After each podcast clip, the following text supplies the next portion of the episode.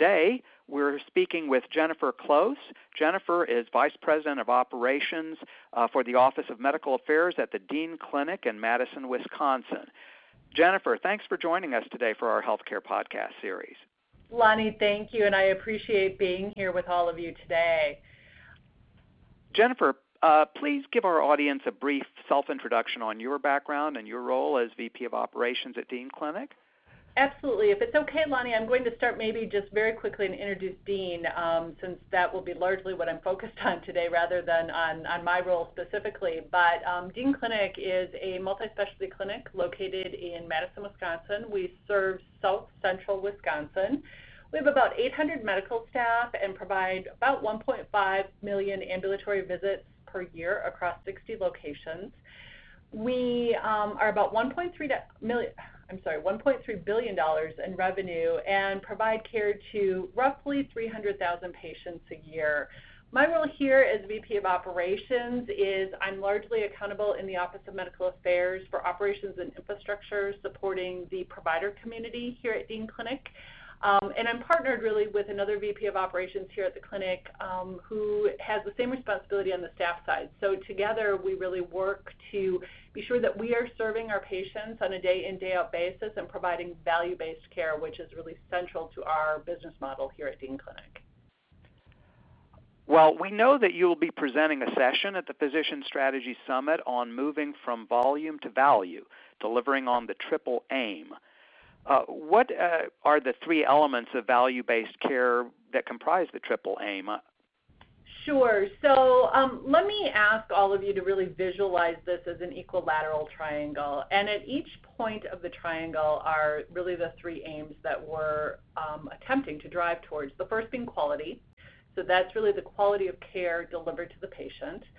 The second is service, which is really the patient's experience in receiving that care and ensuring that we are delivering care in a way that the patients choose to receive it and in ways that meet their needs. And then third is efficiency or cost. So really those three points taken together, if you think about value being in the middle of that triangle, our philosophy around this is really that you want to be driving all three aspects, quality, service, and efficiency to improvement at the same time. If you think about pushing on one point of that equilateral triangle in an unequal way, what you're really doing then is compromising the other two angles and reducing that value in the center. We all we often also think of that as the patient being in the center. We want to be sure that we are providing them all three elements of care, quality, service, and efficiency at the same time and not providing them with one over the other and really compromising the level of value that they're receiving. That makes a lot of sense. Uh, if you could elaborate a little bit in terms of how you define quality, how you define service, and how you define efficiency, and how they fit together in that synergistic way that you just described. Certainly. And I would start by saying the definition of, of all three elements, quality, experience, and efficiency, change over time. Um, patients, which in healthcare really are our customers, their, their expectations and demands change over time as healthcare delivery changes, as patients have more and more skin in the game, so to speak, as they have greater financial accountability for the care that they're receiving.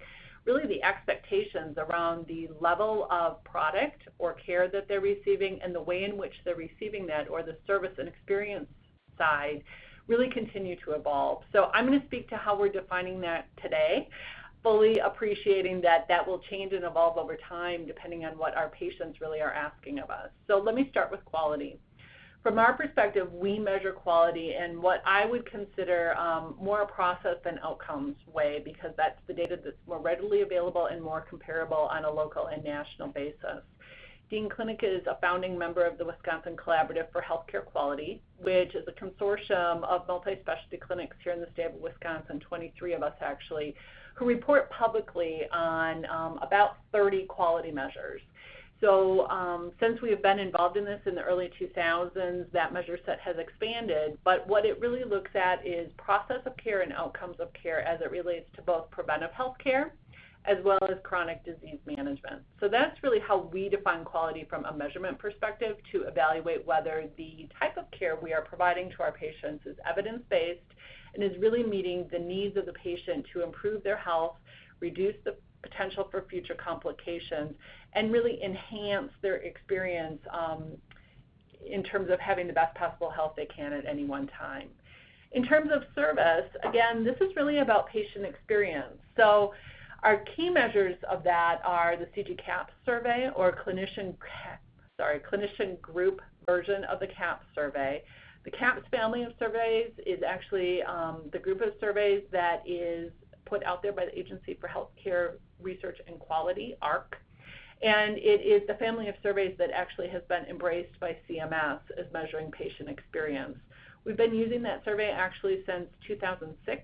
So we have good baseline data to understand how our patients feel about the experience that they receive here at the clinic, be it either when they're in for a visit or the process prior to them coming in, so calling to make an appointment, calling to get questions answered, that type of thing.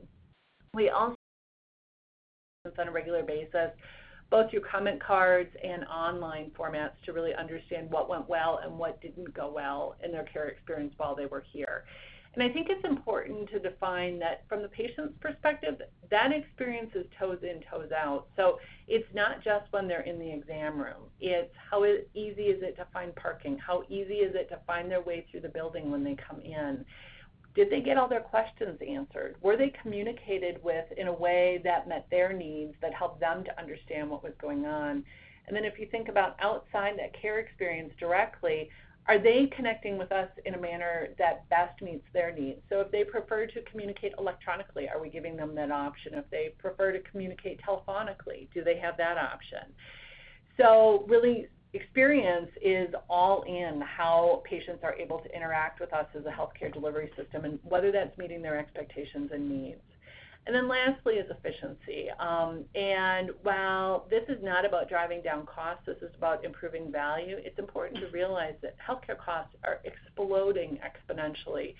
And we really need to think carefully about how do we provide the best possible care and service while keeping costs down for people. That's become particularly important since 2008 and the Great Recession, in that more and more people have um, personal accountability for their healthcare expenses in ways that they never did before. And so moving to a place where we're really looking to provide the highest value care at the lowest possible cost. So some examples of that would be the use of generic medications. If, if the research supports that a generic and brand name medication provide the same result from a treatment perspective for the patient, we really want to be promoting the use of generics. Not only is that a more cost effective means of providing care, it also lowers the burden financially for the patient and enhances their ability to adhere to a treatment regimen because they're better able to afford that care. Similarly, um, really looking at various lab tests that we're doing. So being sure that we are doing the most appropriate tests to get the most appropriate information, but that we're not doing extraneous testing that maybe isn't absolutely necessary or won't give us additional information to things that we've already received. Does that help, Lonnie? Oh, that's incredibly clear. Thank you. I appreciate uh, the detail not only on how you're defining uh, quality, experience, and efficiency, but how you measure it, which is uh, obviously where the rubber meets the road. So uh, that's a great explanation. And it brings to mind uh, another question.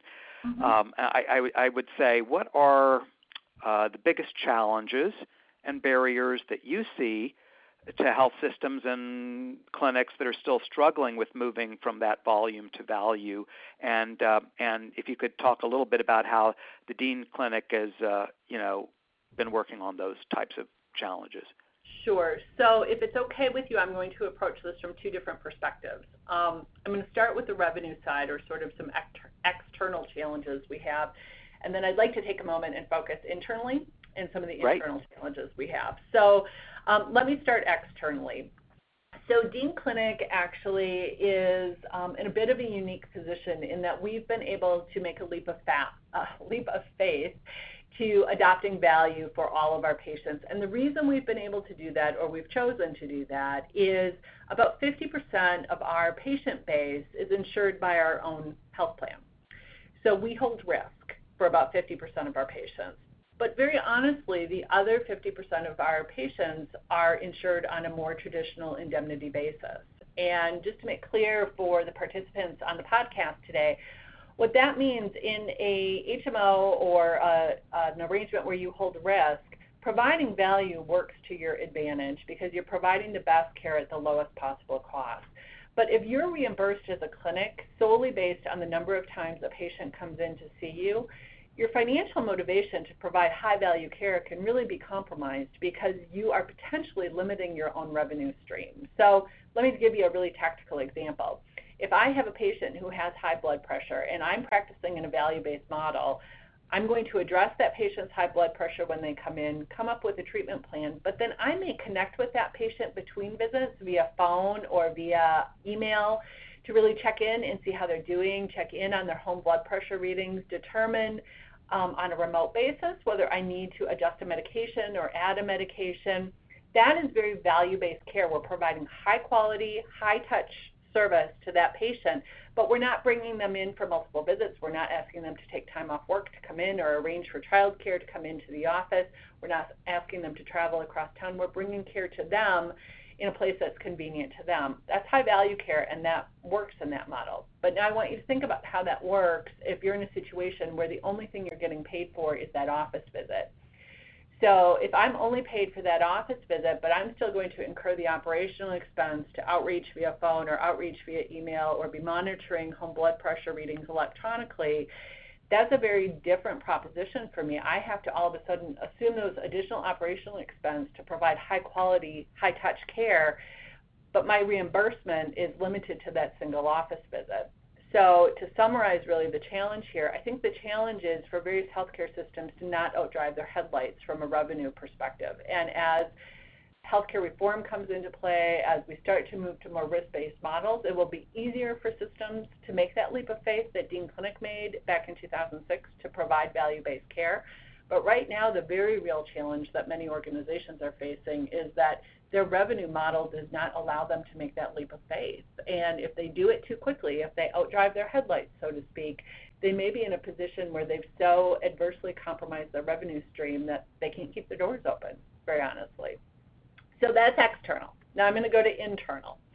Um, we've been very fortunate at Dean that because we've owned our own health plan for more than 25 years, our physicians are very vested in thinking about high quality, high service, best possible cost, that value model approach to care. Our objective as an organization for a long time has been to keep our patients healthy and to keep our patients with us over the course of their lifetime. That's great. Um, but as you start to think about some of the measures we talked about early, whether it's um, preventive care measures or chronic disease measures or patient satisfaction measures, that's a new place for physicians to go to and to start to get very comfortable with that information being publicly reported. In essence, we're asking our physicians to be graded um, in a very public way and for their patients, our customers, to have access to that information to make purchasing decisions. And that's a very new and different place for physicians and care teams to be.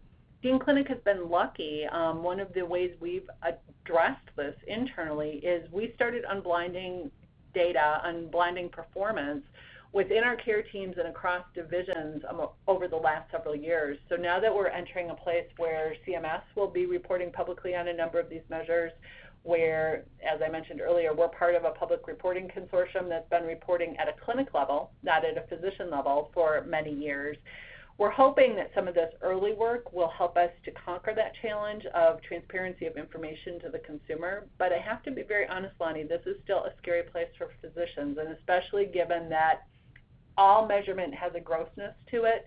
It doesn't take into account every individual patient's more complex medical situation or the fact that when the patient came in that day and they then got a survey about their experience, you know, we were in the middle of a thunderstorm and the power went out and their their care got delayed.